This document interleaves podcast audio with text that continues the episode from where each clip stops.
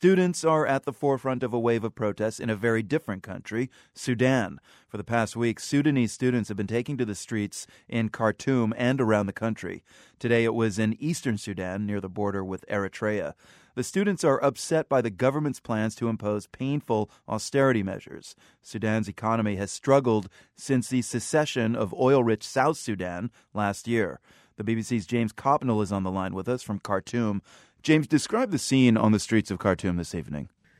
Well, as I talk to you, it's relatively calm, uh, certainly where I am. But over the last 10 days or so, there have been a number of demonstrations.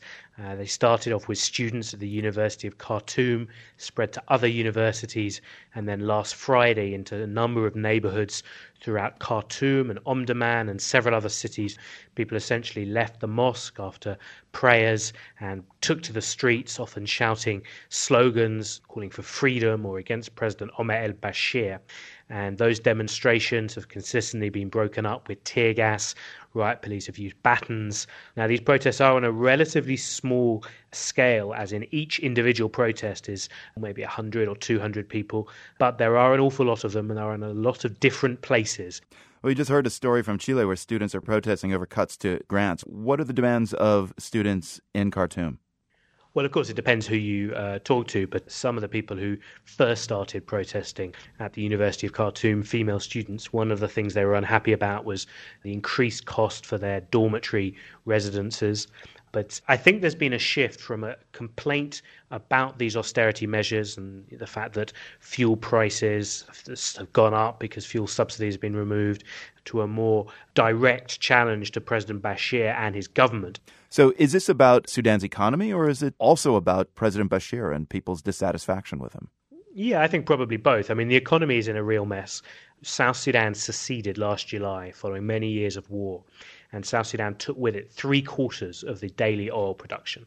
That left Sudan with a huge hole in its budget, and there are measures in place which should, in theory, protect the most vulnerable in society. But many people are concerned. I talked to one person, a man who earns on a good day about $10 a day as a bus driver, mm. and he has to support 18 people in his extended family since his father died a couple of months ago.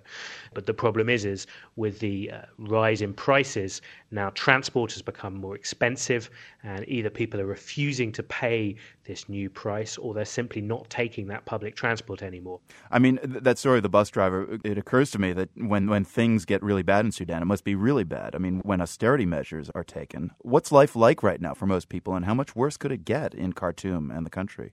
Well, of course, it really depends who you are. I, some people have money here, and a lot of people have benefited from the oil boom over the last 12, 13 years, but are facing up to the prospect of not having so much money now that a lot of that oil money has disappeared. And an awful lot of people simply didn't really benefit that much mm. from the, the glory days and are now facing real desperate struggles as the economy tightens even further. So, James, it's calm tonight in Khartoum. Do you expect demonstrators will take to the streets again? Where do you think the protests are headed?